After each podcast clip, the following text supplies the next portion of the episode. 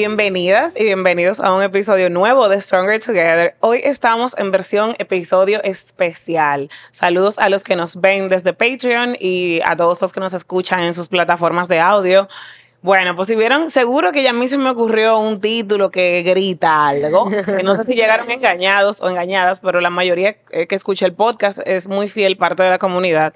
Y yo quiero hacer un disclaimer antes de comenzar y hoy vamos a hacer algo diferente. En lugar de yo presentar a las invitadas, que quienes ven video saben que son dos invitadas, y yo voy a pedirle que brevemente se introduzcan ellas mismas porque son demasiado duras y lo van a hacer súper bien y wow. Y son nada más difícil que ¿eh? describirse uno mismo. Que sí. Grave.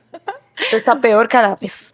Entonces, eh, yo quiero hacer un disclaimer porque si tú eres parte de la comunidad del podcast, eh, y tú dices, wow, me gusta, recibo muchos mensajes bonitos, las historias con las que me siento identificada en temas de superación, en temas de salud mental, en temas de negocio, de crisis, no estoy sola, ¿verdad? Claro. Eh, eh, eh, es un espacio genuino donde se tienen conversaciones que me ayudan a, entender mejor que la vida es así, no es color de rosa, y que siento como que sororidad, mujeres. Hoy es muy importante que tú te quedes y abras tus oídos y tu corazón a las conversaciones de hoy, porque la tu mente. Tu mente, por favor. Me puse romántico. Open your mind. Abre tu mente a las conversaciones de hoy, porque hoy nosotras vamos a desafiar un poquito el sistema en el que vivimos y vas a escuchar tal vez algunos temas y términos a los que a ti te han enseñado a hacerle resistencia. Pero tú no naciste, ¿verdad? Sí, te han enseñado a hacerle resistencia y puede que incluso puedan hacer en algún momento un poco de conflicto con algunas de las cosas que tú vienes escuchando desde siempre o que forman parte de tu sistema de valor actual. Pero no hay nada más lindo que eh, soltar el juicio y la resistencia y abrirnos a la curiosidad.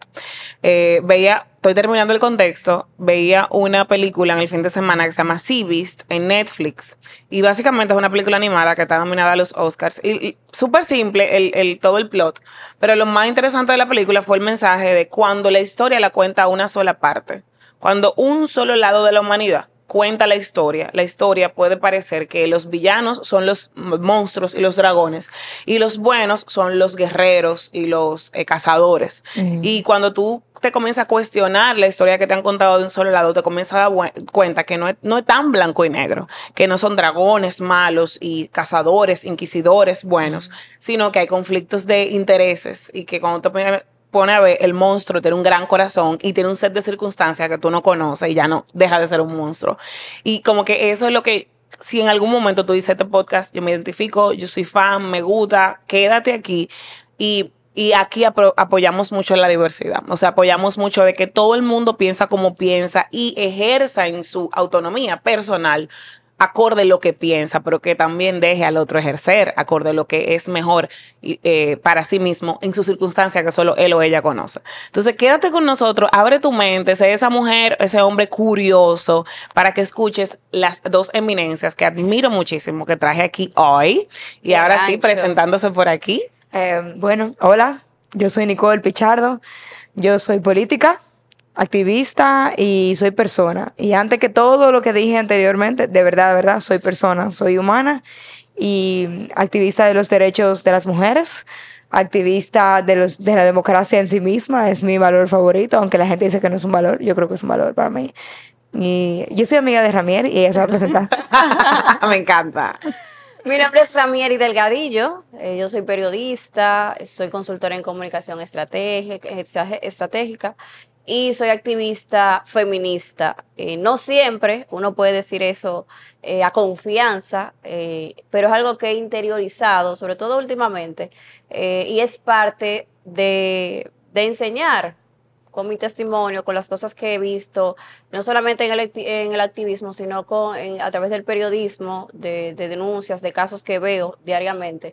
Y sí, sí, sí, defender los derechos de las niñas y las mujeres es ser feminista, yo soy orgullosamente feminista. Yo también. Yo también. Para mí, bueno, tú dices tu definición, me parece muy lindo que cada quien dé su definición si, si creer que merecemos un mundo mejor para los hombres y las mujeres con bases equitativas, aterrizándolo, donde un hombre no se sienta valioso por el dinero que tiene o el carro que tiene, ni una mujer se tenga que sentir valiosa por eh, la voluptuosidad que tiene eh, o el estándar de belleza que le han planteado, lo soy muy orgullosamente feminista. ¿Cuál es el tuyo, Bueno, yo pienso que, yo, que si la que si el feminismo es la idea radical de que las mujeres somos personas, que las personas necesitan derechos, entonces yo soy feminista. Me encanta. Ya, señores, ¿usted tampoco aquí mismo? Eh, yo estoy demasiado contenta de tenerlas porque realmente yo admiro mucho su trabajo y eh, eh, como dicen en inglés, I look up to you. Oh. O sea, espero, llorar. y aquí Ramírez está siendo una mentora para mí. Oye, ser- eso. claro que sí, una yo soy fan de ella. Yo, la, yo era que sigo la Aquí estamos fuera de cámara, dije, güey. Sí, ando gacareando, tú sabes. Y miren qué lindo el tema de la sororidad y de ser mentora. Ustedes son mentoras para mí. A ti te voy a comenzar a caer un ching atrás ahora, como Ramírez me ha adoptado un poco en todo el tema de activismo, porque quiero convertirme en activista. Lo hago dentro de mis plataformas con lo que tengo, pero quiero comenzar a formarme mejor y a ser más activa eh, para eh, un día también presentarme como ustedes. O sea que ustedes son mis mentoras en a ese sentido. en Bueno, María. si hay algo que las activistas feministas hacemos, somos abarcadoras. Me agrada, me agrada. Entonces, hoy es un episodio especial del 8 de marzo.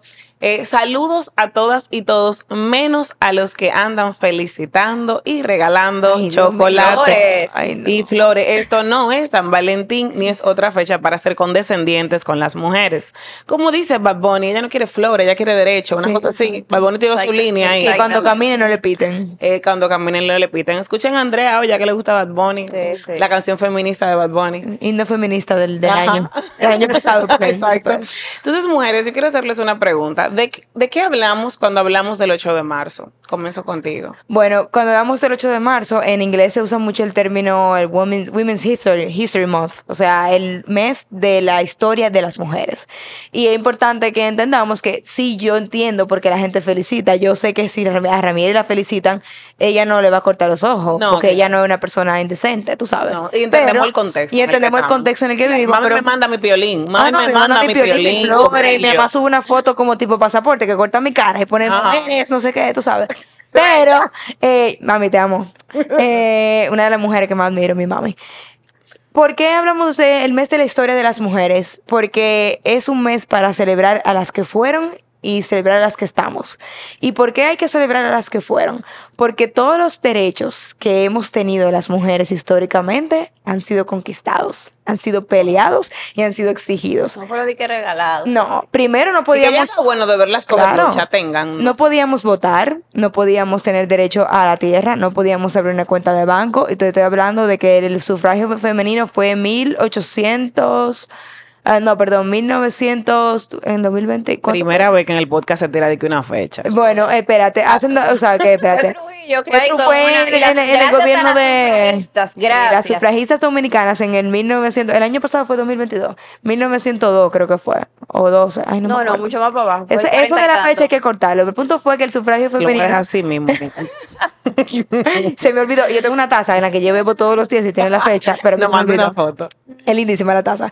¿Qué pasa? Todos los derechos han sido conquistados. ¿Y por qué? Porque existía una idea, y existe todavía, todavía existen ideas, de que nosotras no tenemos la capacidad para. No tenemos la capacidad para votar, y para eso habían argumentos hasta científicos, de que la corteza cerebral y el cráneo eran más finos y que por eso no teníamos argumentos para ir a trabajar, porque el principal rol nuestro era el rol de cuidadoras en la casa. Entonces, si descuidábamos la casa, se iba a ir el mundo a pedazos. Claro. Eh, es importante decir que antes, y eso estoy hablando de igual, el gobierno de Trujillo, eh, por ejemplo, en Latinoamérica, mucho, específicamente en Argentina, que es donde he estudiado, las mujeres automáticamente, ¿ustedes vieron Cable Girls, eh, las chicas del cable? Sí, claro. Cuando las Ay. mujeres se casaban, se esperaba automáticamente que dejaran el trabajo. Claro. Porque es, era el rol nuestro el cuidado del hogar y si nosotros nos casábamos y trabajábamos, lo íbamos a descuidar. Entonces, con esto lo que quiero decir es que hemos recorrido y hemos conquistado muchas cosas, específicamente las sufragistas femeni- femeninas dominicanas. Eh, por ejemplo, teníamos a Abigail Mejía, que era una mujer, la gente no sabe la historia del sufragio dominicano, pero es súper interesante. Nosotras no podíamos votar. Entonces, básicamente nos negaban el derecho a elegir y ser elegidas. Entonces, ¿Tú sabes lo que tuvieron que hacer? Trujillo les dijo a esas mujeres activistas, eh, bueno, para que ustedes puedan probar que ustedes pueden votar, o sea, que ustedes tienen la capacidad para votar mental, vamos a hacer un voto de ensayo. ¿Y tú sabes lo que hicieron esas barbarazas? Ellas hicieron una campaña, a, ni- a mí se me grifan los pelos, a nivel nacional para hacer un voto de ensayo. Pero tú te imaginas que es como, ah, no, ir a enseñarle Sí. a votar. Ellas alfabetizaron a las mujeres porque no estábamos alfabetizadas. Ellas primero nos, nos alfabetizaron y luego nos enseñaron a votar. Y luego del éxito de- del voto de ensayo, más las presiones que tenía Trujillo por gobiernos de otros países y otras organizaciones, se logró que pudiéramos votar, pero no es eh, gracias No. a Trujillo, fue gracias a las A la- sufragistas. Entonces, históricamente nos han negado derechos y históricamente una y otra vez los hemos conquistado. Eh, y por eso tenemos el 8 de marzo, un día para recordar lo recorrido y para visualizar lo que nos falta. Y ahí en visualizar lo que nos falta, Ramiro, me encantaría escucharte porque usualmente cuando llega este día, a mí en muchas ocasiones me han hecho la pregunta, eh, pero ok, como que muy bonito, como que bien, lo entiendo en el pasado eso, Patricia, pero ahora mismo yo observo todo igual, incluso mucho más favorable para las mujeres, porque hay más mujeres en las aulas y hay más mujeres incluso en los puestos de trabajo, entonces no me lo dicen, pero a veces su tono y su Sí, fisionomía me dice, es un poco ridículo y Claro. absurdo que tú estés ahora luchando eh, en un 8 de marzo cuando ya todo eso pasó y ya no hay ninguna realidad donde las mujeres no tienen acceso a lo mismo. Yo no he experimentado ningún tipo de discriminación Ah, y yo soy mujer, a veces me han dicho, y a mí para mí me tratan exactamente igual. Yo le digo, si tú no lo, si tú no te lo has experimentando, eres muy privilegiada, pero es muy posible que lo hayas experimentado y ni siquiera puedas darte cuenta porque no te han educado una para darte cuenta. construcción social que condiciona que tú lo veas como ¿Cómo algo tú responderías normal. a esta pregunta? Y te la voy a hacer directamente. Ramiri, ¿de verdad hay un hay una falta de equidad actualmente? O Por sea, supuesto que sí. Mira, y tú tocas un tema eh, muy crucial. Por ponerte un ejemplo, eh, las aulas universitarias están llenas de mujeres. En las graduaciones, las egresadas son mayormente mujeres.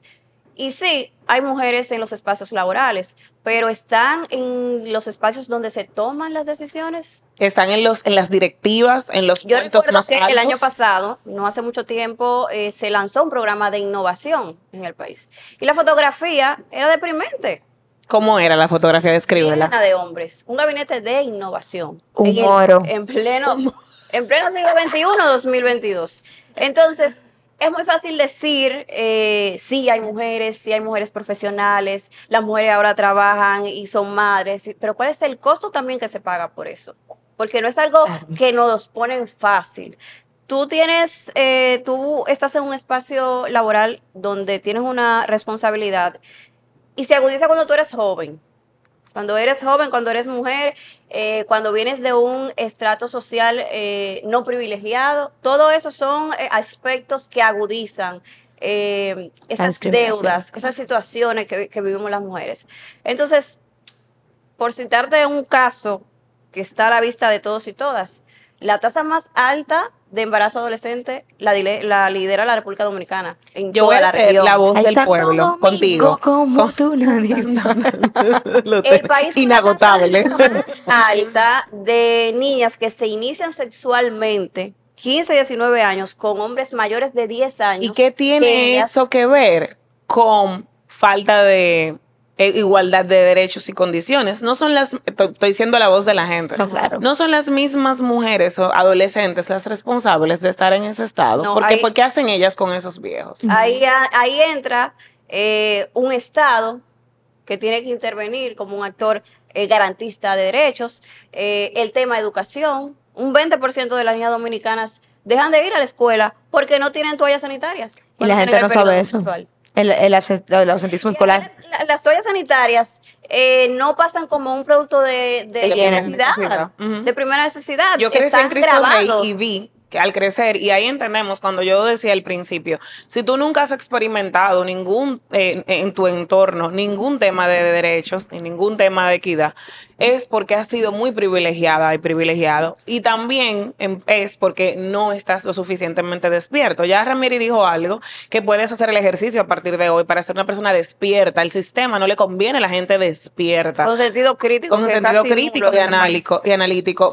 Cuando comienzas a ver periódicos o redes sociales, en grandes espacios de toma de decisión, en grandes espacios donde se esté celebrando grandes cumbres y demás, mira el porcentaje de mujeres, porque es el, re- el- el porcentaje de representación representación que tenemos y también el porcentaje de, re- de reconocimiento que tuvieron las mujeres que no pudieron llegar ahí. Yo- Entonces, Y, y yo dejaría, y, y te diría algo que me pasó. el, te- el- perdón, el tema de las batallas sanitarias, que es porque hizo el, el comentario, Sí. es que al vivir en Cristo Rey, eh, yo veía las niñas, yo tenía por lo menos un papá que tenía eh, eh, recursos, vivía en el barrio, pero yo tenía recursos básicos, cubiertos, pero yo veía a las niñas haciendo un esfuerzo para comprar una toalla sanitaria al día, porque el dinero aparecía y rehusar. y reusarlas. Con Eh, todas eso las es infecciones lo- que se puede lo- traer. Lo lastimoso. Otro aspecto que está bastante normalizado es el acoso callejero. Yo recuerdo que hace unos años, hace cuatro o cinco años, yo iba con una amiga en, en la avenida Duarte, que todo el mundo sabe el movimiento que hay por ahí. Íbamos a comprar unos materiales. Y eran las 9.30 de la mañana, recuerdo como ahora, y era verano, un país tropical, y encima era verano. Y yo tenía una blusa de tirantes y un jean. Y a esa hora, en una parada de motoconcho, yo cruzando la avenida, me dice motoconcho, pásame esa teta para desayunarme. Ay, Dios mío. Yo duré un largo tiempo Eso, sin eh, usar escote de ningún, de tipo. ningún tipo. Y la gente lo que no se imagina es lo eh, A esos un hombre le pasa lo mismo que me pasaría a mí. No, hay entra la violencia, porque si un hombre homosexual, por decir Ajá. verdad, o por es un hombre, le dice algo de su paquete a otro hombre, ahí se va el mal No, amor, carajo. no. Pero ¿qué es lo que está pasando? Que lo- no, no parece chistoso. Ay, qué risa. Oye, di que el pan de agua para las mujeres es traumatizante. Incómodo. Es psicológicamente eh, eh, maltratante. Y que, claro. ¿Y cómo es posible que tú recuerdas eso entre todas las cosas que tú y recuerdas? que yo duré luego para po- Para volver poder- a ponerme y, ¿Y todavía usaba el transporte público, usaba el metro, usaba eh, la voladora, como le dicen, y yo no usaba ni vestido, ni short, ni O sea, fíjate como un comentario Jamás. inapropiado moldeó las decisiones que tú tomas día a día. Exacto. Y qué bueno que tú dices eso. Y, y yo quiero decir algo también con respecto a cuando las personas me dicen, y me parece súper válido que lo piensen y me parece bueno que lo externen para que podamos tener estas conversaciones. De que no, porque la mujer es verdad que hemos avanzado mucho. Gracias, Señores, hemos avanzado muchísimo. Por ejemplo, ser una mujer como yo soy hoy o como Ramírez hoy Este era espacio imposible. Esto era imposible. es un- un Y no o sea, en este espacio estamos todas ahora mismo expuestas a ciberbullying. Claro. Es, me van a llegar y nos Claro. van a llegar comentarios a- agresivos, comentarios Y, ex- y- y extremistas. aprovechando, el término feminazi es una caricatura. Claro. yo no, yo no usaría jamás ese término. Para, para restar importancia a lo que es el feminismo. Claro. Es muy fácil ahora ponerse unos choros, unos jeans, pero antes, mucho tiempo atrás, fueron las feministas que lograron que nosotros pudimos Claro. andar jeans. Y que- nosotras expresar estas Exacto. opiniones no es como que cada vez que nosotras nos sentamos en una mesa a expresar estas opiniones, nos sentimos súper cómodas y tranqui, porque va, cuando yo publique estos videos y saque este audio, no es lo mismo que cuando yo saco un audio hablando de relaciones y riéndome y hablando de algo chulo. Sí. Voy a ser atacada, hay gente que me deja de seguir, hay gente que me manda mensajes, ustedes también somos mija. blancos de críticas y de insultos cuando hacemos esto, porque representamos algo muy incómodo para el sistema y que el sistema ha pintado de nazi y de maligno y de contrario a los valores familiares y sociales. Es muy importante que la gente tiene que googlear lo que, lo que fue lo que son nazis y Ajá. lo que fue el holocausto, porque yo creo que eso está muy divorciado de lo que el feminismo ha hecho y ha logrado. Claro. Y yo creo que eso también refleja como una limitación mental de la gente cuando utiliza esos términos. Yo quiero decir algo, miren, es verdad que hemos avanzado muchísimo, es verdad que somos la mayoría en las graduaciones, es verdad que somos la mayoría en las aulas, pero como dice Rame, so- estamos ocupando puestos empresariales por, por lo general que son generizados, o sea, que tienen una división sexual, tipo recursos humanos, roles de cuidadoras, asistentes, no el sé día qué. de la secretaria. No estoy desprestigiando a las personas que trabajan en recursos humanos ni que son asistentes. Sin embargo, todavía estamos luchando con esas barreras que no se ven, pero sí se sienten. ¿Y cómo va a ser que si yo soy eh, la que me estoy formando, me estoy capacitando, hago posgrado, máster, somos mayoría, porque yo no tengo entonces la capacidad para ocupar esa silla? Cuando hablamos de las presidencias, de las grandes empresas, de los grandes conglomerados, ¿cuántas mujeres hay en las presidencias y las vicepresidencias? O sea, el porcentaje va a ser absurdo y tal vez nosotros es como que, ¿y por qué le tenemos que, señores, lo normal, si, si no hay ningún problema, es que sea un 50-50? Es que la mitad de la población tiene que tener la mitad del poder. La mitad del poder. Eso es democracia. Por ejemplo, ¿qué pasa? Pero somos dice, más de bueno, la- pero tal vez no se lo han ganado, tal vez no están, wow. Ay, el mito de la meritocracia. Ajá, tal vez no, no, pero ¿qué pasa cuando yo estoy tomando decisiones como cabeza de recursos humanos o como la directiva de una empresa? Una mujer en edad reproductiva que se acaba de casar o tiene un compañero X, Y, ya inmediatamente es una persona, no, es que ya cuando la mujer, ya va a tener hijos. Ya cuando la mujer Que te pregunten eso en una entrevista. Que, se Que te pregunten eso en una entrevista, Mira. señores. Eso es grave. Nunca lo toleren. ¿no? Nadie en una entrevista puede preguntarte que si tú estás embarazado o planeas tener hijos pronto. Eso viola todos los derechos humanos y todo por lo que, lo que hemos luchado. Porque a partir de eso van a evaluar no, que van a tomar, a tomar licencia. Y aquí quiero decir algo. Y además es que las mujeres es normal, se desenfoca cuando tienen hijos, porque es que son las principales cuidadoras. Ahí comienzan esas mujeres a coger muchísimo permiso. Vamos a hablar de mujeres que tengan en, en espacios incluso directivos, que pueden tener el privilegio de tener apoyo en la Sí. casa. Pero y hay una parte cierta. Nosotras tomamos más permiso cuando somos mamá que lo toma un hombre, pero es esto como debe de ser, porque hay, hay La otro tema de, de maternidad, por ejemplo. Y, y por ejemplo, que no es no hay una distribución equitativa de las labores domésticas Es y de las labores de cuidado. Si estuviésemos en una sociedad que desde ahora estuviésemos educando y formando hombres para que sean padres y ejerzan la paternidad Claro. y puedan entonces decir, espérate, que me tengo que ir de esta reunión, hombre, un hombre, soy hombre, soy Patricio, me tengo que ir de esta reunión porque mi- me llamaron que el niño está un enfermo. cumpleaños le hacen. Mira, espera, espérate que me llamaron, mi esposa está en una reunión importante y me tengo que ir porque el niño hoy tiene una actividad y salió que sé yo cuánto. Igual distribución, entonces cuando estamos evaluando, evaluando el riesgo a nivel de recursos humanos, de un talento, decimos, no, las personas son padres y como padres y humanos, ambos en algunos momentos en general, hombre y mujer, a veces toman permisos y tienen que, pero eso es normal, yo también como hombre lo tengo que hacer. Mira, Pero no, el hombre no tiene ese riesgo porque la mujer abarca ese, ese Yo, yo le voy a dejar a Nicole, eh, por su posición de, de política, hablar del tema público. O sea, Claro. en el sector público es mucho peor. Sí. La- los partidos políticos, principalmente, eh, y con eso me refiero a lo público, no crean las condiciones para que las mujeres asuman el rol de representación que le corresponde por derecho. Eh, pero en el sector privado yo me he encontrado, por ejemplo, mujeres que coordinan, están en una posición de, de dirección y prefieren eh, eh, contratar hombres. ¿Y Sí. sabes por qué? Porque dicen, las mujeres menstruan, se achacan, se enferman. eh, esa es una. Y recuerdo que un ex jefe mío, yo le preguntaba como que por qué la mayoría de- de- del personal era mujer. Y él me dijo, mira, si tú te fijas, en cada departamento yo tengo una mujer asistente que, que despacha conmigo. Las mujeres son rápidas, organizadas, yo no cojo lucha. Multitasker. Y por también mono, socialista. Entonces, caramba, ¿cómo tú puedes reconocer? Y eso ya lo digo a modo general, todas las habilidades. Siempre nos dice que somos unos pulpos, que podemos ser madre, Que la flor más linda del valle, que no sé Y qué. no me da la oportunidad o tú no creas las condiciones para que yo tenga una mejor calidad de vida, porque al final de eso se trata todo. Nuestros derechos, tener una mejor calidad de vida, que yo no me tenga que estar rompiendo la cabeza, eh, ay, cojo esta oportunidad laboral, ah, pero que yo tengo a los muchachos, pero tengo que ir a la actividad de, de la niña, o sea, no es Mira, justo. hablando de licencias, me encanta que tomemos este tema porque como estamos tratando de honrar el mes de las mujeres y honrar las luchas, la licencia de maternidad también fue un derecho conquistado. En Latinoamérica también. Por ejemplo, en Argentina, eh, la licencia por maternidad fue un derecho que las mujeres exigieron en las calles en la cual se tiraron encima al propio Estado y al empresariado y a sus propios esposos para poder conquistar ese derecho. Muchas de las cosas que tenemos hoy fueron peleadas en las calles como los derechos de, los trabajadores. Y cuando hablamos de licencia, yo creo que el mayor reflejo de la desigualdad, o sea, los cuidados, o sea, si tú y yo, si Ramírez existe y Patricia existe y Nicole existe, hoy es porque nos cuidaron, fuimos cuidadas. Los cuidados que implican todo lo que tiene que ver con hacer crecer un ser humano, la labor de la reproducción social, o sea, embarazarte, dar a luz, dar seno, eh, darte comida, bañarte, asearte, todo eso son cuidados. ¿Qué pasa? Esos cuidados, como tú mencionabas, están generizados. O sea, hemos crecido y hemos vivido bajo una cultura que entiende que ese es el rol de las mujeres. Cuando uno Primero, no es verdad. Y segundo, hay muchísimos, muchísimos hombres que históricamente han cuidado y muchísimos hombres que quieren cuidar.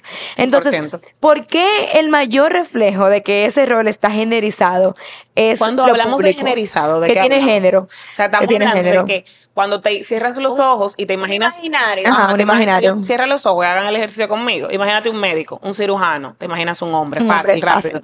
Eh, cierra los ojos. Pero enfermera- Imagínate una enfermera, una niñera. O sea, ni siquiera lo decimos en masculino. No. Entonces, eh, eh, cuando los roles, por ejemplo, recursos humanos, mujer. Que un lío, La- gente, de decir presidenta.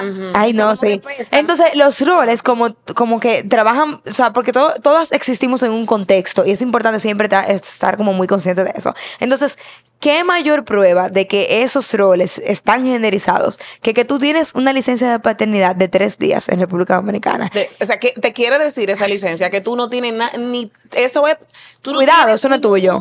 tipo de responsabilidad sobre el cuidado. Entonces, claro que eres más productivo y muchísimo más elegible para una posición de alto mando, porque tú en el caso más grande de acontecimientos de tu vida, que es el nacimiento de tú o tus hijos, tú nada más te tomas tres días, que es un fin de semana. Y son tres días, no son tres, son tres días calendario, no son tres días laborables. Los hombres no tienen la culpa de eso. No, al revés, los hombres quieren Son- cuidar. Y son quieren tener más tiempo. De una construcción de una sociedad machista. Eso es Claro. importante.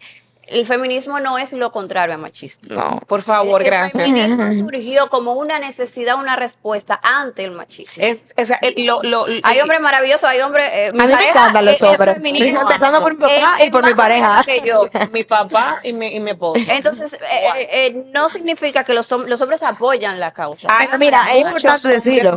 hay muchos hombres feministas. Y son Y hay víctimas. muchas mujeres machistas. Quiero tomar Claro, ese eso no momento tiene que ver, claro. No tiene nada que ver. El machismo no tiene género. Es decir, es, vamos a decir, es algo sistémico. Es como decir el capitalismo. O sea, el capitalismo hace que todos consumamos y queramos ser exitosos. Trabaja mucho para comprar muchas cosas. Y a con costa eso, de tu salud. Ajá, a costa de tu salud y cosas, y cosas a veces para aparentar y para que las personas te tomen en serio. Claro. Bien, igual el machismo. El machismo, mi mamá es una de las personas más machistas que yo conozco. Sí. Y tuve que crecer eh, sin ningún tipo de educación contraria, pero gracias a Dios como un instinto, como algo en mí que decía, esto no Yo- puede ser lo, lo Sí, yo soy correcto. un milagro social, algo se costó en mi vida. Mi abuela tenía en su mente que las mujeres teníamos que, cuando llegaba, ella me decía, mira, tú tienes que quitarle los zapatos, prepararle Claro, la eso comida. mismo es lo que a mí me educaron. con mi papá. Pero ella, con el pasar del tiempo, ha entendido que las mujeres podemos eh, hacer otras Y cosas. tiene mucho que ver con, lo, con verte desarrollarte y amarte y querer lo mejor para He ti. visto como mis primas no necesariamente se han casado Claro. de una vez, han sido profesionales y son capaces de mantenerse. Yo hablan- hablando Y ya de, cambiado esa de percepción. cómo yo crecí, yo, Patricia Peña, soy el producto de que en la actualidad, y voy a citar tres momentos de mi vida, que lo vivimos todas, sino la mayoría de mujeres dominicanas, y vamos a hablar de verdad de nuestro país. Cuando yo crecí escuchando que yo eh, estaba para ayudar a los hombres, para llevarle las, las chancletas a mi si un papá. hermano varón, Tenía dos peor. hermanos varones y para mí fue sumamente traumatizante que en las vacaciones Yo. mis hermanos veían televisión, que era lo que yo anhelaba hacer porque era una niña, ¿verdad? Mientras yo les pedía permiso para limpiar la habitación en la cual ellos estaban descansando y Wow. disfrutando de su derecho de niños de divertirse. Entonces yo anhelaba O sea, tú estabas cuidando yo estaba y tú eras una niña. y yo era la más pequeña por 5 y 7 Wow. años. Entonces, eh, si una cosa se derramaba, yo tenía que ir a limpiarla. Y dirás, ah, Patricia, por eso es que tú eres una amargada, feminista, porque a ti te tocó vivir eso. No, mis padres hicieron, mi madre quería que yo fuera una gran mujer. Entonces ella entendía que la forma de hacerme una gran mujer fue esa, que fue la que le enseñaron. Porque better. ella la educaron en un sistema, en el campo de nuestro país machista. Entonces, el machismo es, es, es tu abuela, es tu mamá, es mi tía, es mi hermano. Es tu papá, es tus hermanos también, Y es el sistema que entiende que lo mejor para ti es la opresión, es yo este, estar más triste, limpiando mientras... Meterte en un molde a la mala. Eso es meterte en un molde a la mala. En una Luego relación. vengo en la adolescencia. Ujú. En la adolescencia quiero pedirles un momento personal a cada una. En la adolescencia, donde a mí me, da- me daban nalgadas en la calle cuando yo salía a estudiar o al inglés. Eh, eh, hombres desconocidos, donde yo fui acosada en mi espacio de trabajo por un gerente de cuarenta y pico de años cuando yo tenía 24, que me llegó a meter a su oficina y tocarme. No, y yo no sabía qué hacer en ese momento porque qué yo iba a hacer, la cuero, mientras ese era un señor casado y lamentablemente, porque en todos los grupos hay de todo, era un hombre cristiano, casado de la iglesia.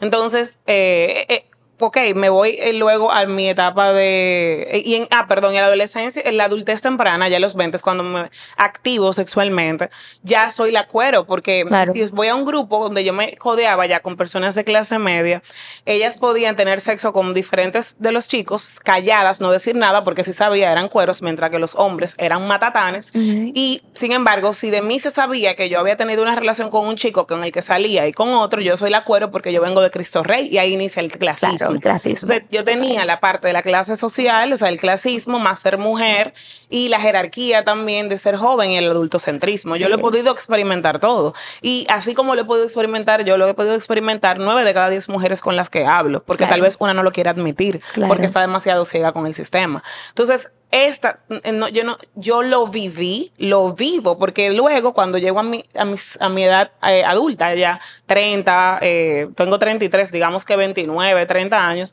comienzo a sentir el machismo en parte de mi día a día cuando estoy con- casada, cuando me llegaron a decir muchas veces, no brilles más que tu esposo, que a los hombres no les gusta eso. Ay, sí. Cuando, entonces, yo he estado en la mesa cuando personas que adoro, incluso, o sea, de otra la, la generación más adulta, Félix y yo, mi esposo y yo, somos emprendedores ambos, nos eh, ay- apoyamos muchísimo incluso. Una pareja- una pareja Y poderosa. una- y nos preguntan, y le preguntan a Félix, Félix, yo te quería preguntar cómo te está yendo en el negocio. Y a mí nunca me lo preguntan. Ay. Félix, eh, cuéntame, ¿cómo te hiciste tú con el tema de los impuestos en la pandemia? Y yo que pagué impuestos en la pandemia, que tuve que hacer, estoy ahí, a mí en ningún momento me preguntan. Es que contigo se habla de blusa de maquillaje, no de negocio. Cuando a mi esposo, cuando a mí me maltratan en un lugar y yo luego, y, y porque ando sola, y luego cuando voy con mi, es- con mi esposo, ¿verdad? Voy acompañada a poner una queja o lo que fuese, comienzan a tratarme bien porque Félix está ahí, gracias Claro. a Dios, mi esposo se ha vuelto feminista conmigo. Claro. Y en un momento, eh, el- el- la persona que me había agredido verbalmente, que era un hombre, le comenzó a decir a él muy calmada, mire, no, porque él, él le dijo, ¿por qué me miras a mí? Es, es con ella que debes hablar. Claro. Lamentablemente yo debo de estar aquí porque en el sistema que vivimos actualmente eh, es solamente así que ella va a estar protegida.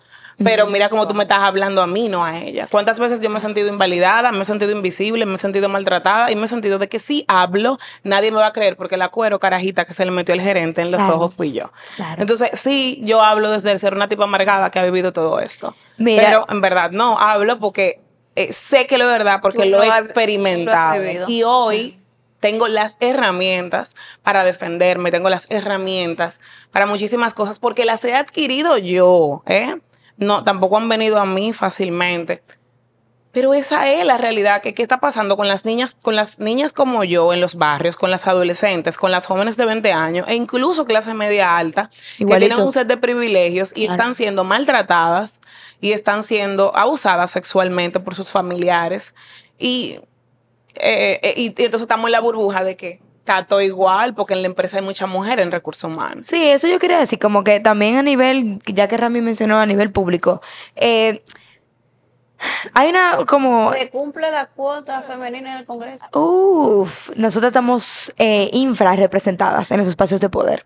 El gabinete presidencial eh, históricamente nunca ha tenido más de cuatro mujeres en, en, en no sé, en cómo me- nunca ha habido más de cuatro mujeres en un gabinete presidencial en la República Dominicana. Y es porque a las mujeres no les gusta igual la política Entonces, que a los a las mujeres, lo primero es que todo el que hace política en este país sabe que sin las mujeres no se gana.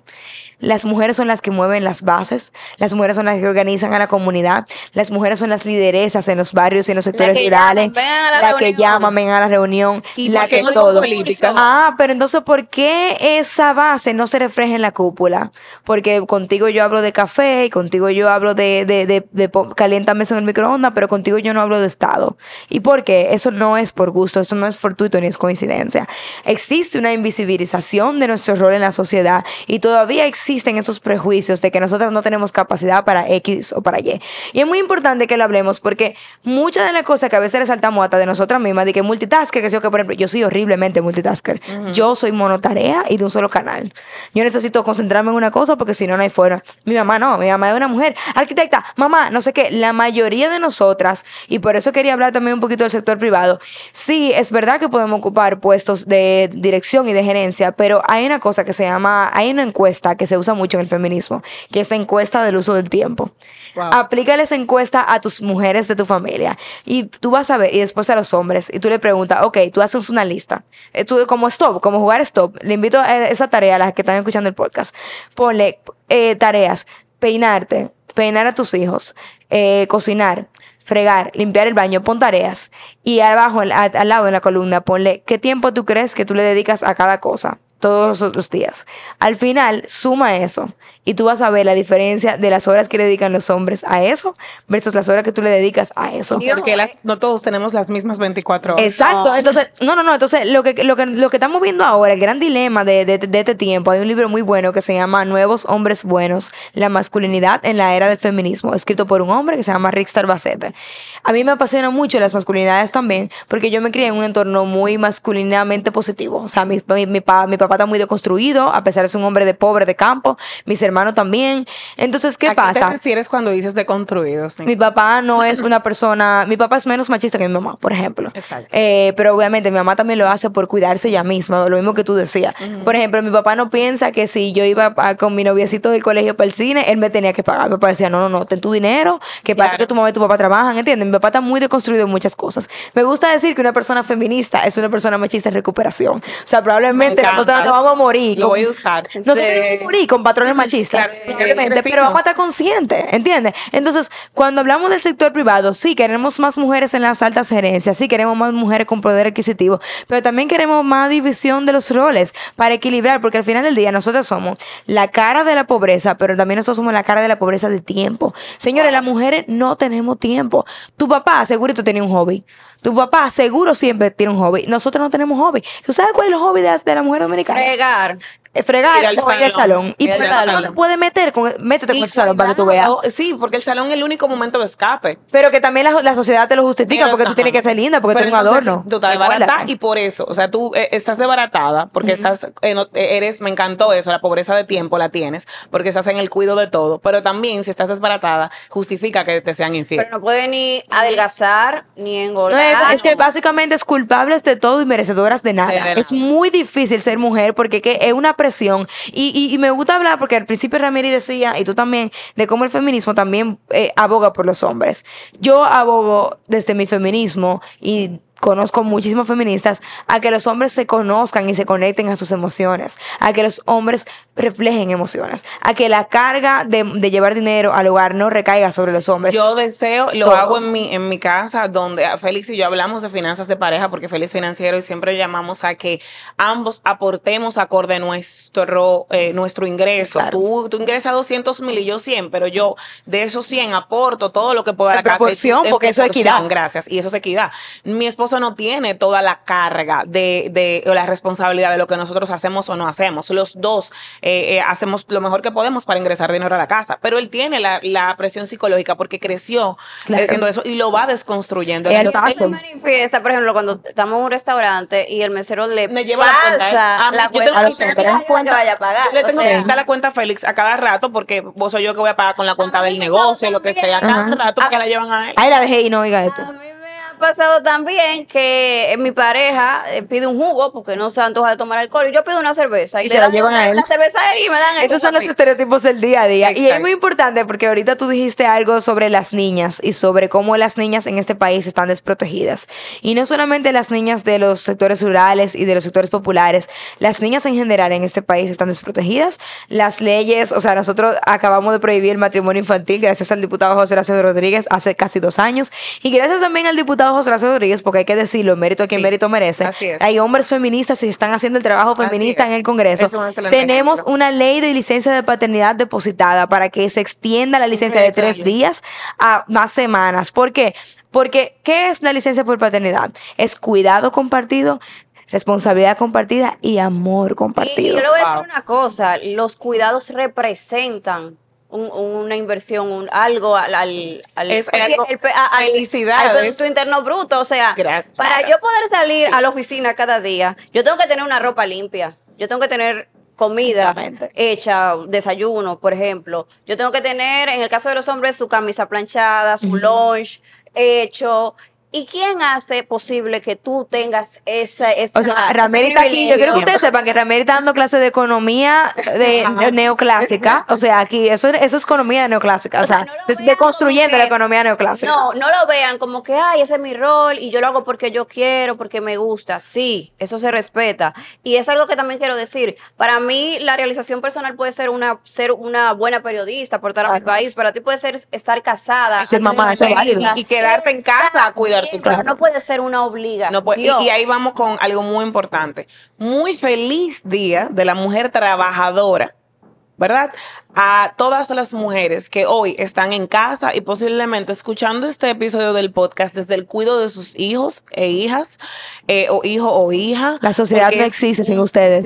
no, es una labor invisibilizada, es una labor sin descanso y sin remuneración económica que no aporta tu AFP y que te deja muchas veces por una sociedad machista donde hay violencia financiera y hay una pareja que incluso está poniendo los bienes a nombre de una empresa o a nombre de terceros y te puede dejar al final de tus días o te puede dejar es, después de un, divorcio sin un patrimonio personal. ¿Qué es lo que te quiero decir con esto? La mujer que está en casa siendo, como le llaman, ama de casa, para que todos nos entendamos. Es un trabajo, está un trabajo no remunerado y debe ser dignificado. y cero decir, no, mami no trabaja, mami trabaja, no, mami no trabajó, mami trabajó en la casa, en el cuido, buscando que todo funcionara, comencemos a reconocer ese arduo trabajo y no sé, ustedes me dirán desde su expertise, ¿cómo podemos hacer que esas mujeres estén menos desprotegidas? Porque he tenido mujeres que han llorado frente a mí y yo me ha dado muy duro, eh, ya a sus 60, 70 años diciéndome, llorando, yo trabajé toda mi vida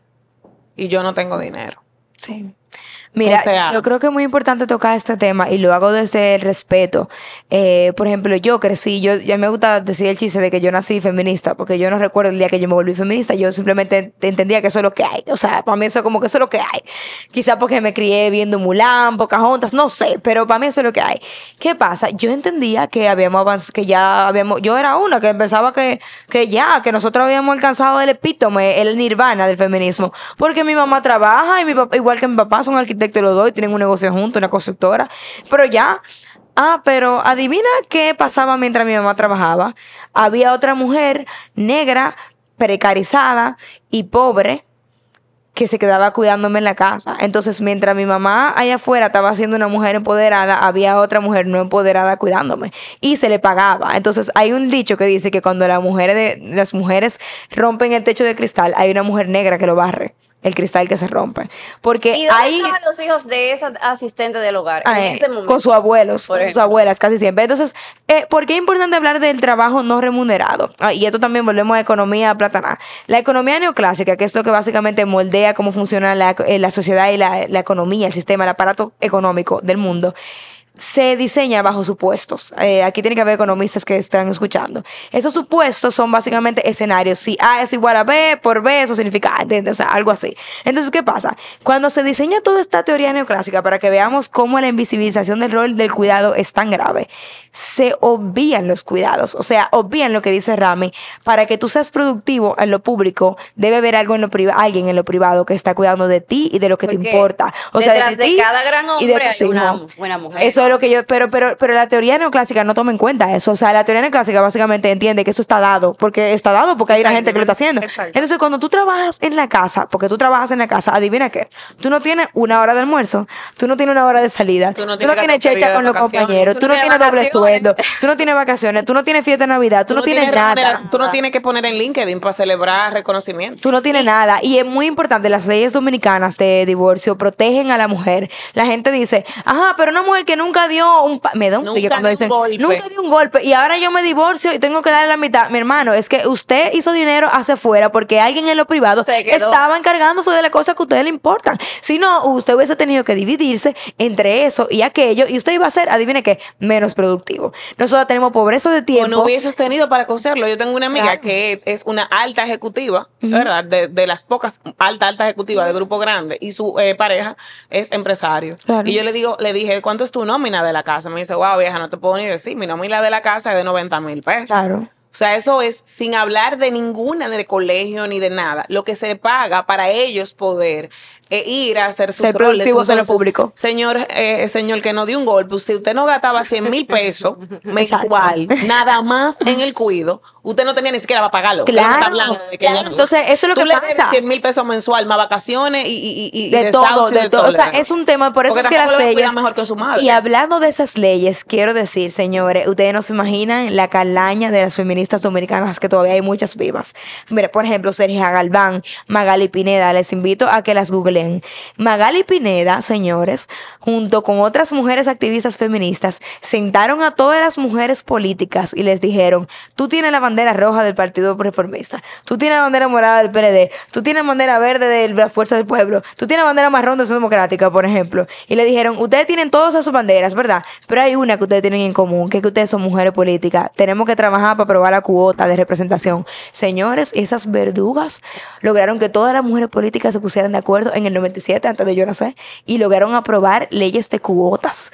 Y eso es una, una vaina que para mí me hace sentir súper orgullosa, que yo conozco a esas mujeres, conozco a las hijas de esas mujeres, Cira Taveras, que hoy en día dirige el Centro para Investigación Femenina, y es un centro que se encarga de producir investigaciones y contenidos científicos sobre la mujer, sobre la brecha digital, sobre el acceso a eh, productos de higiene, y sobre todo, programas, y programas, Que, que son necesarios, que han sido el resultado de estudios, por ejemplo, que comprueban que las niñas pueden hacer más de esos imaginarios sociales que nosotros tenemos. Niñas que se interesan en las ciencias, en la tecnología. Y se, ha, y se ha comprobado en esos clubes que tiene el CIPAF de que logran eh, primero evitar un embarazo eh, a temprana edad y, y la posibilidad de esas niñas de, de acceso a educación a otra cosa que no es lo que vemos normalmente en los barrios. Eh, contestando tu pregunta de, de esos momentos que yo he vivido, hay, Personalmente. hay dos cosas que a mí en- me motivan y me han marcado eh, y, y que yo observo. Hace mucho tiempo, en una de mis primeras citas ginecológicas, eh, yo eh, padezco de síndrome poliquístico, de ovario poliquístico. Y eh, ese síndrome no quiere nada con el estrés.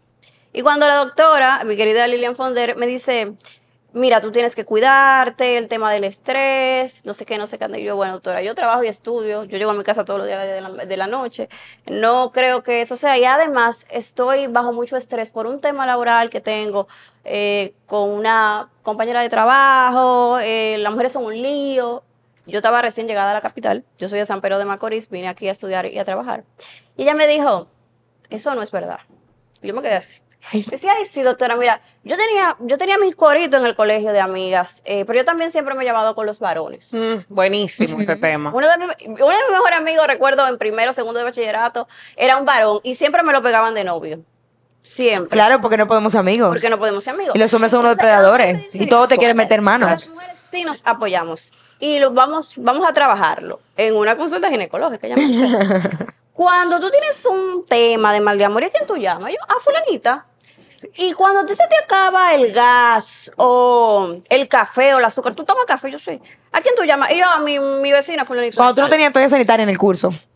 Ella me dice, y cuando tú tienes un problema económico, ¿tú tienes alguna amiga que te... Yo sí, fulanita, en mi banco. Ahora mi banco es Coral. Benito, ojalá vea esto. eh, todavía lo mantengo. Coral, gracias. Cuando tú tienes un tema con fulanita, y yo... Sí, doctora. Entonces, tú sí tienes mujeres que te apoyan. Y es tu verdadera red de apoyo. Y tiene esa misma frase utilizó. Tú tienes una red de apoyo. Gracias, Y Lilian. Gracias, yo Lilian. A decir yo, es verdad. Entonces, pero ¿por qué yo creo que las mujeres no se apoyan? Porque suena chulo. La sociedad nos enseñó que ser mujer no está de nada. Y ahí Sí, va. no, y Ser horrible. mujer no está de nada. Y- Es que tú eres heavy, entonces tú eres como un hombre. Sí. Es verdad. no es Ella, ella es un un pana hombre. más, ella es un panita Ella más. Eso me decían a mí. Ella, Nicole, un Porque esa panita. no está de nada. Y, y sé chulo ese hombre. Y por ende, te- yo no me llevo bien con las mujeres. Mi grupo es de hombres. Qué heavy yo soy. soy súper Eso, eso se llama misoginia internalizada. Eh, Eso está muy lo sentimos. con mi segundo momento de iluminación.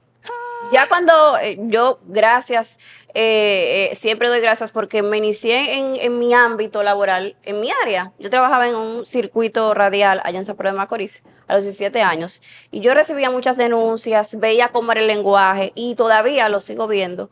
Eh, ¿Cómo es el tratamiento de los contenidos en los medios de comunicación cuando se trata de Estaba la loca mujer? porque Ramírez hablara de eso.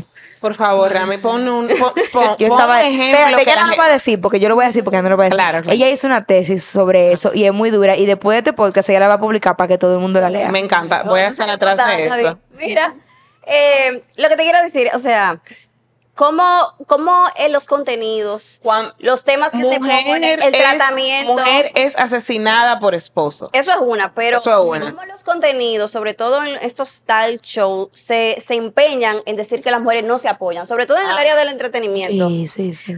tú te puedes sentar, tú puedes buscar en YouTube. No, fulanita es envidiosa, yo no me llevo con fulanita, eh, y eso no es fortuito. Y crean una es riña. mejor pensar que las mujeres no nos apoyamos. Es que funciona. Entonces, ¿quién va a dividir? Di- Si tú divides, ¿quién va a la- conquistar? Exactamente. Entonces si es más tú fácil. divides quién va a conquistar, ¿Quién va a y ahí se presentan Shakira y se presenta J-Lo, de una vez comienzan los medios Claro. a ponerlas a competir quién lo hizo mejor, quién fue mejor. Las se arma un comparaciones. tema amoroso en un triángulo amoroso de una pareja pública, entonces ahí no comienzan a hablar del hombre en su en su estado de adulterio, de infidelidad, no, la competencia entre fulano y fulanita y cómo se tiraron. Hemos nos han vuelto monos del circo. Y te voy a poner un Horrible. ejemplo. para el entretenimiento que de la ahora batalla. un tema bastante interesante, pero te voy a poner Sí. lo que puse en, en un panel que me tocó disertar. Aquí hay dos casos eh, de infidelidad en el área del entretenimiento muy sonoros. Uno fue un cantante urbano, que puedo decir su nombre Claro, porque que- él lo dijo públicamente, que él había cometido 8 o 10 infidelidades. Y, su- y la pareja actual en ese momento Rindiendo cuentas. lo, lo aceptó y dijo, sí, mira, yo pasé por esta situación y yo soy consciente. Y el pana eh, Un matatán. un verdugo, porque y, él- Claro. y se está hablando de infidelidad. Yo no estoy justificando el hecho de, de que tú estés en una relación y tú engañes a tu pareja. Todo lo contrario. O sea, no es dándole un matiz moral. es No.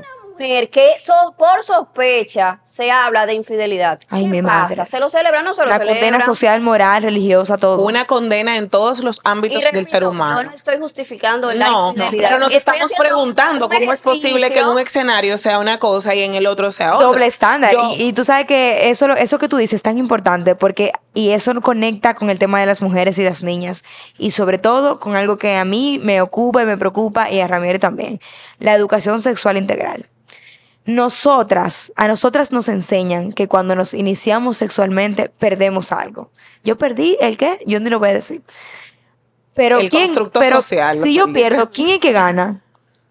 O sea, el Claro. hombre gana cuando se inicia sexualmente Cuando y yo, pierdo. la virginidad, que es un término terrible que aquí en esta mesa nadie comparte, que es un constructo social hecho para oprimir, la verdad, porque, bu- bueno, que te cuento, el hombre gana. Yo me la di. Em, Una de Yo las me la cosas di. que yo comencé a, a Félix a apoyarlo a desconstruirse, y que mira, se lo fue a llevar, a llevar el que la mujer goza de manera activa de su vida sexual. Y debe.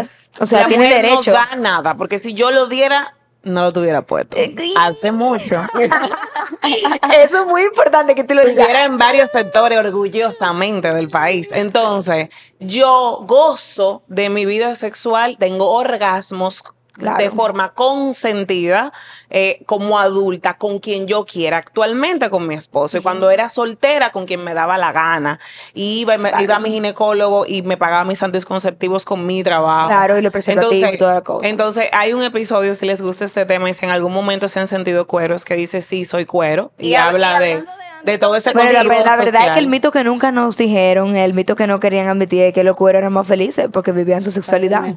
Vivían venidas. Vivían su sexualidad. O sea, cuando tú, tú, no, tú conoces el poder de conocer tu cuerpo y tú decir, ok, mira, este es mi cuerpo, este es Yo- mi cuerpo, pero Sí. yo decido Yo compartirlo contigo. Óyeme. Realmente. No, y tú, te, y tú Pero la pasas bien. "Ay, Pero lo que pasa es que a ella todo el mundo se la ha dado, no ella se ha dado a todo el mundo. No, entonces, O a ver, sea, apropiate vamos del lenguaje. el ser. Hablando No, de- es que una buena, que señores, yo de tengo un- anticonceptivos y de educación sexual. si me voy con el, el, el arcanal, Sí, no, no, no, no, no. Viví en este país que es, es- señalar algo eh, que a mí me choca mucho. Dígale, Sobre licenciada. todo, y hablando de los medios, cómo abordan los casos de abuso sexual. Ay, Sobre gracias. todo si son menores de edad. Acabo- acabamos de, de vivir un, un episodio horrible. Yo quería hacer algo escrito sobre el tratamiento mediático de casos de abuso a menores, pero la carga emocional que me supuso estar expuesta a todas esas informaciones, ese amarillismo, ese morbo de, de muchos periodistas y opinólogos, eh, muchos que son enganchados, que no son profesionales, no han pasado por la academia, me saturó, me drenó.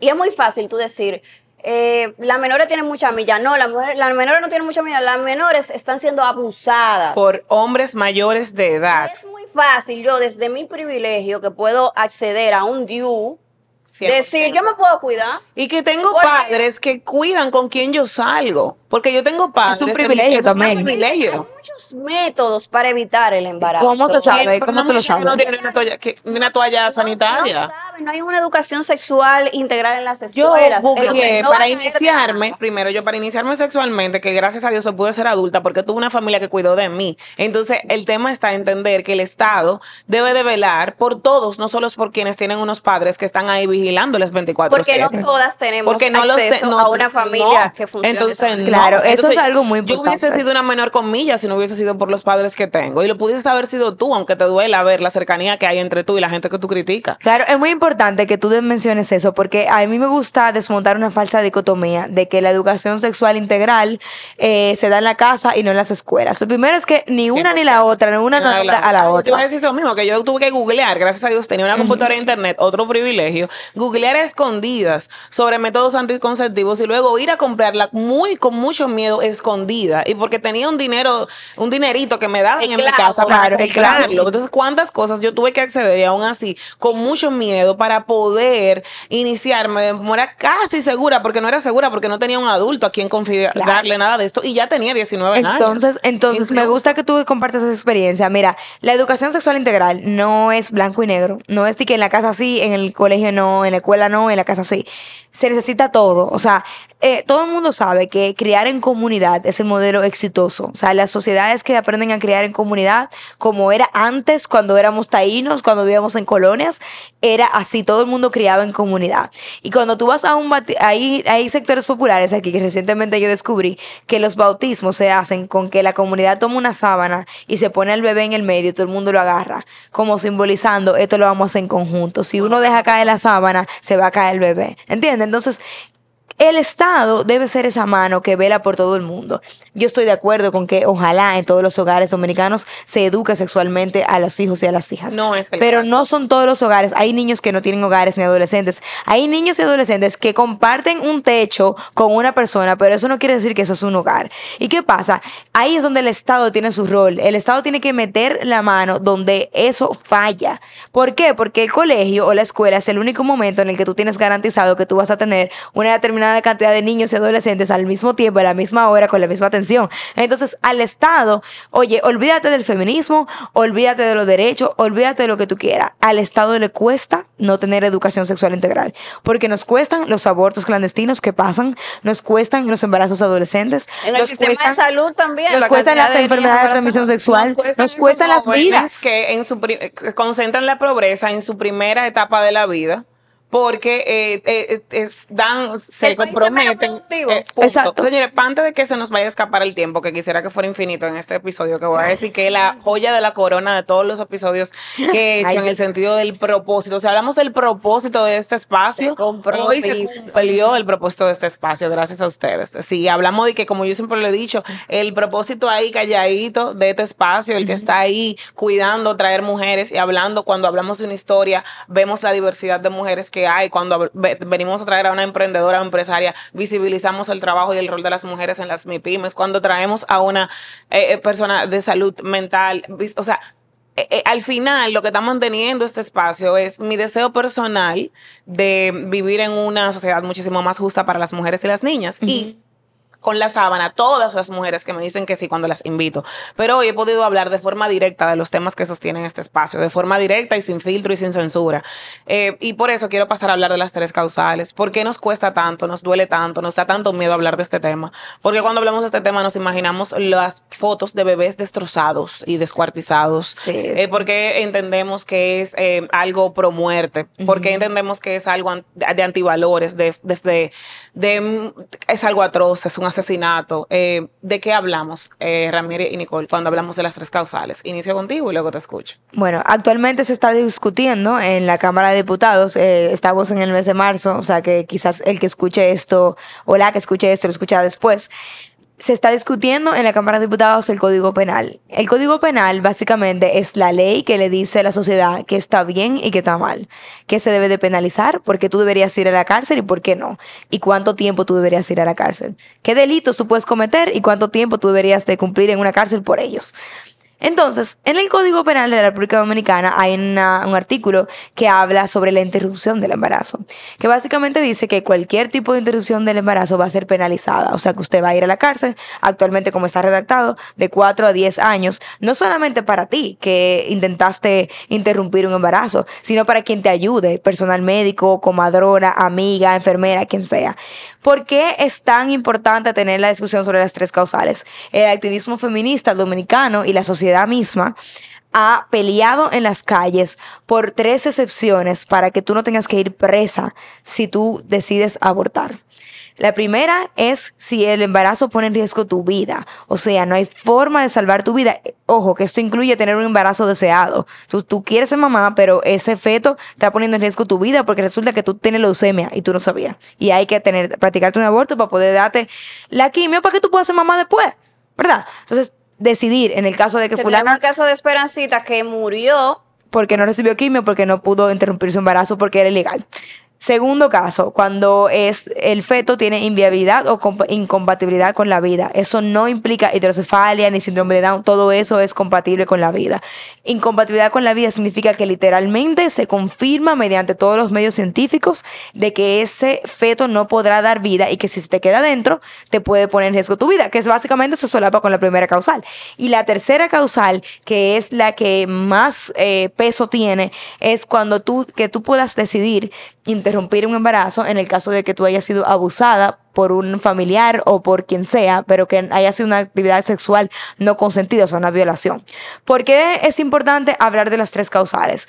Porque tenemos que entender que no todo el mundo se embaraza en los mismos contextos y que no todo y que nosotras no nos embarazamos solas. Entonces, si nosotros estamos embarazadas es porque alguien nos embarazó y ese alguien no tiene una ley que le prohíbe nada ni le obliga a nada más que después que tú des a luz que dé dinero y cuidado. Los hombres Entonces, abortan todos los días. hombres- eh, eh, vivimos en un país que es 60% de los hogares monoparentales donde las mujeres crían solas. Eso es importante saber. Y esos hombres abortan inmediatamente, se desentienden. Yo, señores, en un, en ya un estrato de clase media, tengo un familiar que a la hora de quedar embarazada de su pareja informal en ese momento salían, ¿verdad? Pero eran dos personas de 30 años ambos. Tuvo que someterse ella, pagándolo ella, a pruebas de ADN para él reconocer Y darle dinero, que ese dinero. era su hijo o hija. Wow. O sea, ella tuvo que someterse a esa prueba que tiene cierto riesgo con su dinero que pudo haberla tenido, porque si no, él no le iba a reconocer. ¿Y por qué hablamos de tres causales? Qué bueno que tú Y a él quién lo iba a meter preso. Exacto. Y a él quién lo iba a criticar. Entonces, al final, al final, al final, ¿qué es lo que pasa? Por mucho tiempo yo he defendido las tres causales. Desde que yo tengo 15 años, yo hago activismo a favor de esta causa. Y en algún momento, porque una es humilde y hace introspección uno dice, ven acá, ¿y será que yo estoy del lado correcto de la historia? Y yo misma, con 15 años, me di cuenta que yo estoy del lado correcto de la historia. ¿Y tú sabes por qué? Porque apoyar las tres causales es la única postura que no impone. Te está diciendo, decide. Pero prohibir el aborto, ¿qué impone? Muerte e impone una maternidad. Y aquí ninguna somos mamá. Pero todo el mundo, mi mamá es una, una de las que dice, ser mamá es tan difícil que yo, que solo queriéndolo, tú lo haces bien. Ahora imagínate no ser mamá, madres, ser mamá de tu tenemos padrastro, ser mamá de tu papá, ser mamá de tu abuelo, ser mamá de tu tío a los 14 años, a los 13 años. pasa mucho, pasa mucho Entonces, y es muy quiero feo. escuchar tu postura y luego, luego quiero, Nicole, hacerte una pregunta. Mira, tal y como dice Nicole, son excepciones. Eh, eh, ya Nicole dio una descripción eh, detallada, ha sido eh, una lucha bastante tergiversada, a pesar de que la población está de acuerdo, eso se ha medido, se han hecho Varias veces. Una reciente es- encuesta que salió ahora en febrero, casi un 60% de la población está de acuerdo con las causales. ¿Qué pasa? Hay una cúpula, un sector bastante conservador que se ha empeñado en impedir eso. Decía, o sea, me formé en un hogar católico, en un colegio con, con esa convicción católica, yo iba a las eu- Eucaristías, o sea, no se trata de eso, ni siquiera es la feligresía de las iglesias, es la cúpula que gobierna las iglesias, en un estado laico, eh, por un concordato que se firmó hace muchos mil años y que tiene el poder y que le da el poder a la iglesia de tomar decisiones que nada tiene que ver. Entonces, eh, ha sido frustrante. A mí me ha tocado escuchar testimonios, por ejemplo, como el de la hermana de Damaris, que es una, ¿Puedes contarnos ese testimonio? una, una mujer que tendría, iba a tener su tercer hijo eh, y murió. Murió luego de ir como a tres centros asistenciales en Santo Domingo Oeste. Y en, esa reunión yo escuchaba a la hermana de Damaris decir, mira, yo estoy agotada, yo estoy afectada. eh, ya eso pasó hace varios años, casi 10 años, igual, al igual que Esperancita. Eh, pero yo tengo, yo estoy a la disposición de que me entrevisten, de hacer lo que sea necesario. Cuando su hermana muere, deja en la Los- su orfandad, hermana tiene, tenía en ese momento dos hijos. tenía dos hijos Y era estaba embarazada. y, y murió, el, el, eh, murió dentro. Murió el feto ella dentro ella de fue su a centros cuerpo. asistenciales y no quisieron. Entonces, para que entendamos de qué hablamos, cuando hablamos de las tres causales, podemos estar hablando de un hogar tradicional dominicano donde hay una pareja mujer, una pareja hombre, hay dos hijos, hay un embarazo bienvenido, una bendición Buscado, bienvenido, planificado. buscado, planificado, de un tercer hijo o hija. Eh, el, el feto muere en el cuerpo de tu hermana, de tu cuñada, de tu esposa, ¿verdad? Una Y negligencia. Esa, esa mujer que tú quieres y adora y sabes que no la quieres perder, va a centros de salud a decir, tengo un feto muerto dentro de mí. Ni hablemos de la, del- de, la tortura psicológica que esto imp- eh, que implica a una mujer. Irte a dormir con tu feto deseado muerto dentro de ti, saber que tú en cualquier momento puedes tener una sistemia, una, Una infección y, una muchísimas cosas que te pueden morir. Y tú no también queda dejar huérfano a tus dos hijos. Va a tres centros de salud y en ninguna, en ningún centro de salud le pueden eh, pedir ayuda. Yo Ella- quiero que ustedes se imaginen ese momento, en ese vehículo, esa frustración. eh, ella murió y su papá, sus hijos, uno, uno de sus hijos incluso atravesó un proceso depresivo eh, por la falta de su madre y la, a su padre le afectó tanto la muerte de Damaris que terminó suicidándose, pegándose fuego. Wow. Entonces, eso sí es hacerle daño a la familia. Obligar a Eso una sí mujer a pasar por eso. Eso sí es pro muerte. Digo, digo, decía que, que me afecta mucho los Pero es que Dios lo quiso así. No. Y ese es el argumento Ese no es que yo creo. Yo tampoco. Pero lo que pasa es que yo te voy a preguntar si tú verdaderamente crees esto, si a tu hija de 12 años la viola un tío o un profesor del colegio y queda embarazada. Yo te pregunto sinceramente si en algún momento tú has pensado de esta forma, si tú someterías a tu hija de 12 o 13 años, 14 años, 15 años, a que incluso puede morir porque su cuerpo no está preparado para dar a luz o que toda su vida se va a ver eh, tranchada desde ese momento, eh, porque sí, Dios lo que hizo para ti, para tu familia, o si tú tomarías un ticket y te irías a Miami porque entenderías que Dios, Dios entendería que tu hija no se merece esto. Que Pero es que no nos duele cuando se trata de otros. Esa, esa es otra cosa. Aquí las que sufren, las que mueren son las mujeres pobres. Claro. Porque yo, nosotras tres, tenemos una visa americana y tenemos los recursos para hacerlo. Pero no hay ni que irse. No hay ni que Y irse. nosotros tenemos recursos para aquí. incluso evitar un embarazo. Eh, en el caso de, de esos testimonios que me ha tocado escuchar a lo largo de toda esta lucha, siempre llego a la conclusión de caramba, porque todos los legisladores han escuchado esos testimonios, ellos están conscientes. Yo Han digo, llorado escuchándolos porque yo estaba ahí viéndolos llorar. ¿Hasta dónde llega? Para después la votar en contra. ¿Y por qué votan en contra? Ah. O legisladora que no entiende una situación como esa y no asume su responsabilidad de representación de lo, del colectivo. O sea, eso te deja es una sensación de impotencia y de frustración muy grande. Entonces, no me, no me ponga en el escritorio flores y chocolates para cuando yo esté a punto de morir, tú me digas muérete porque Dios lo quiso así. Entonces, lo que han dicho Esa no es la forma de conmemorar en el caso de los legisladores es que eso tiene un costo político y eso es mentira. Eso es mentira, es una falacia. Aquí, los candidatos más votados apoyaron frontalmente esas ideas. Entonces, Estamos hablando de ¿qué hace que un Faride, legislador de José Horacio, de... eh, Magda Rodríguez, que tiene años en el Congreso, Eso es varios mentira. periodos, como 20 eso es años. mentira. Tú sabes que sí tiene un costo político, que tú prometas una cosa Y no la cuando tú cumplas. estés en el poder tú hagas otra. Y- eso sí tiene y un eso es costo un político buen a propósito mensaje. de la contienda electoral que ya Sí. se avecina. Eso es sí un buen mensaje para el 8 de marzo. Mujeres, nosotras decidimos elecciones. El padrón electoral es mayormente mujer y joven. Nosotras decidimos por elecciones y nuestros derechos deben estar en las agendas de las campañas y las ideas y los planes de gobierno. Y seamos muy cautelosas y seamos celosas con nuestros derechos. ¿Por qué lo hacen? Mira, eh, la política es una ciencia hermosa, a mí me encanta. Y la política tiene sus sesgos y sus vicios que tenemos que mejorar. ¿Qué pasa? Que cuando estas cúpulas eh, eclesiásticas, como dice Rami, manipulan porque son los que tienen el dinero a veces para financiar campañas o porque tienen le deben favores políticos a otros políticos. Por ejemplo, políticos que le han puesto a firmar abiertamente, yo, yo te voy a apoyar como iglesia si tú firmas que tú nunca vas a apoyar las tres causales. Para mí, y esto es una opinión muy personal, todo esto se trata sobre la libertad de las mujeres. El problema es que seamos libres. Porque nosotras no podemos ser libres. O sea, hay gente que dice, no, porque va- si aprueban las tres causales, van a usar el aborto como método anticonceptivo. De verdad creemos que hay mujeres tan huecas. O sea, Nadie quiere pasar por nadie quiere pasar por un aborto. Y además, una persona, óyeme, Nadie. te lo garantizo, una mujer que tú amas en algún momento de la vida va a necesitar un aborto. Está en ti ver si tú eres la persona a la que ella le va a poder contar o la persona que se va a enterar de porque ella te desangrará Entonces sola. no quieren causales, que es una un Lo punto mínimo. intermedio o mínimo, ni siquiera es un algo radical como lo quieren vender.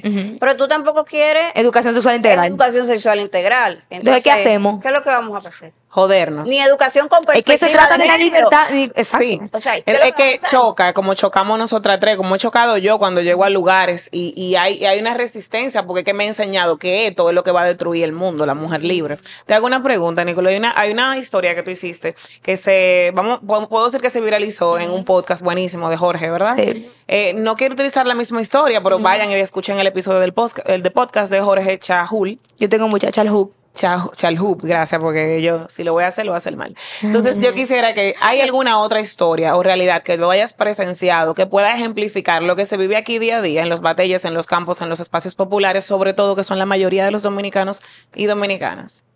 Esto es una historia que son muchas eh, y yo por eso cuando las cuento no digo nombres y hasta distorsiono datos porque hay que proteger a Buenísimo. las mujeres y a las niñas. Yo fui a una maternidad de aquí a hacer un determinado trabajo y cuando yo llego yo digo, ah, ¿dónde están las embarazadas? Ah, ¿cuáles? ¿Las adolescentes o las adultas? Ya esa pregunta choca.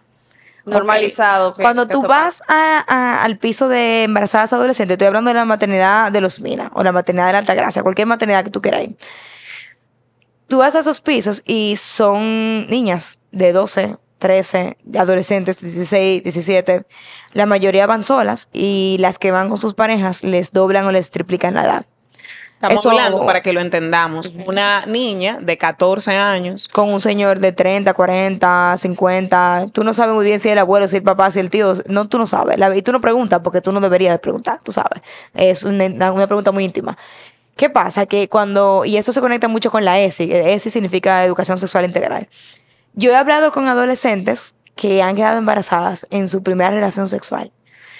Y tú le preguntas, una, o sea, ¿y cómo, cómo fue que pasó? O sea, cuando no hay educación sexual, ¿tú sabes lo que ella pensaba? Con una que yo hablé específicamente, que tú quedabas embarazada acumulativo. Como que a la quinta vez que la persona eyaculaba dentro de ti, ahí tú quedas embarazada. Pero a la primera no, ni a la segunda, como a la quinta vez. Y tú dices, ay, pero qué ridícula, ¿cómo ella no va a saber eso? Sí, señores, en República Dominicana hay gente que no sabe eso. Y la verdad es que, ¿cómo lo va a saber? Si en las escuelas no se lo enseñan. Y en la casa Y la tampoco. casa lo que te dicen, no invente. no inventen. Entonces, y- y no que no educación sexual. "Ay, te obvio". joder, No te dejes No va a joder. O sea, enseñarle a la persona que el sexo es una vaina que te va a joder es horrible. ¿Tú sabes por qué? Y Porque que tú eres la culpable, cuero, que aquí no me venga tú a decir a mí que tú te pusiste de cuero a estar por ahí porque yo te vas a perder a tu familia. Óyeme. Un- la mayoría de las niñas dominicanas y adolescentes si hablan de que se iniciaron sexualmente.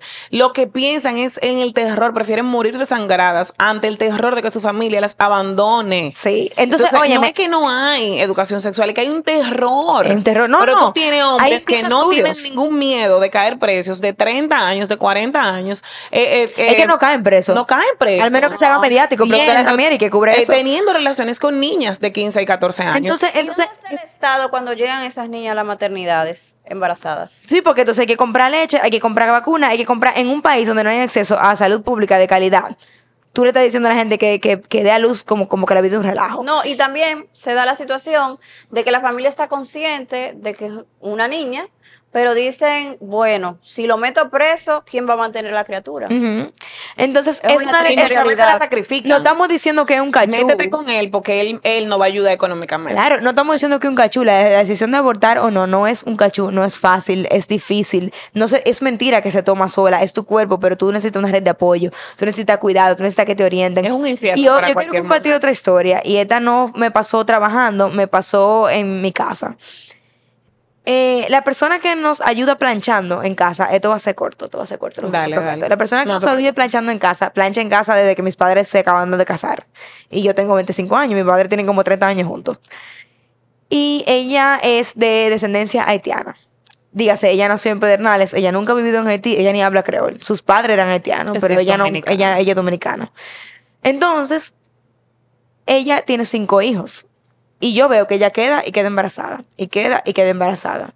Y yo el otro día le dije, y la, está embarazada de nuevo, tiene el sexto hijo. Y yo le digo, fulana, eh, una pregunta, ¿por qué tú has tenido tantos hijos? O sea, de, de otra forma, pero le pregunté eso. Y ella me dijo, ay, porque imagínate. Y yo empecé a dar una conversación con ella. Señores, el primer hijo a los 13, con un hombre de 40 que vivía al lado de ella. Ella es una niña abandonada ella misma. Su mamá y su papá la abandonaron con un abuelo y se fueron de Pedernales. Entonces ella, para emanciparse, vivir con su abuela que la maltrataba físicamente, se unió con este hombre que tenía 40 años, que la embarazó. Que ojo, una ¿Qué niña de lo que 13 se años no, No toma tiene capacidad de consentir. no toma No decisiones. cuando consentimiento. tú la culpa o, di- o dices eh, de que no, porque ella, porque ella se La menor de 10 ahora, como Tú no dejas que tu hija, hija o sobrina vaya ni al cine sin supervisión a los 13 años, porque tú sabes que si tú la dejas abandonada, que haga lo que quiera, le va a pasar lo mismo que le pasó a esta persona. Entonces, encima es doble vulnerabilidad. Está sola y segundo, está huyendo de un entorno familiar tóxico, represivo, violento. Se casa con este hombre, se casa, dígase, se va con él, queda embarazada, tienen dos hijos. El hombre la abandona y desaparece. Ok. Agarra y, conoce a otro hombre que también la embaraza. Le pregunto, fulana, ¿y por qué tú, qué, método anticonceptivo tú usaste en, en- de un embarazo a otro? No, yo amamantaba y ya. Y yo, ah, ok, ¿y tú has oído de algunos métodos anticonceptivos? Y ella me dice, sí, pero es que hay que yo tengo que ir, salir de mi casa, porque ella vive en un batey, a comprar, a buscarlos, porque son ah, gratuitos en Profamilia, por ejemplo. Entonces a mí me cuesta eso, porque tiempo que yo tengo que dejar de ir a planchar a otra casa, tú sabes. Ella me dice. Y yo, ok. Y además, las pastillas anti- anticonceptivas hacen daño. Y yo le dije, ¿por qué hacen daño? No, porque las hormonas. Y yo, no, pero es que eso depende. Y le, le digo la ciencia Y de la pastilla anticonceptiva. para cada Y hay cuerpo. un método para cada cuerpo. Ok, el punto es que ella ha tenido, señores, seis hijos y ahora es que ella está teniendo educación sexual integral a sus casi 40 años. Ahora ella está usando un método y yo le digo, fulana, una pregunta, ¿y por qué tú no te has preparado? Ella da a luz en maternidad en el sector público, normal. Y ella me dice, bueno, No porque preparar. yo doy a luz natural, entonces para, eh, para prepararme tienen que hacerme como intervenirme en el quirófano y nunca hay cita, a veces me dicen que tengo, voy y tengo que volver y pierdo muchísimo tiempo y yo lo que tengo que trabajar es buscar dinero. O hay ocasiones que aunque tú quieras decidir que quieres prepararte, que como dicen que te dicen que no, porque Que tú eres muy joven, porque tienes que esperar, porque tú no más tienes un hijo, porque tú no más tienes... Entonces es, es complejo. Yo no estoy diciendo que ese caso pasa siempre. Yo no estoy diciendo No que, estamos diciendo que que, hay único. múltiples realidades y que ignoramos y entendemos que la única realidad es la realidad privilegiada que vivimos quienes podemos tener internet, teléfono, escuchar este podcast. Yo les quiero agradecer inmensamente porque del estudio hace rato que están pasando lucha con nosotros para que finalicemos.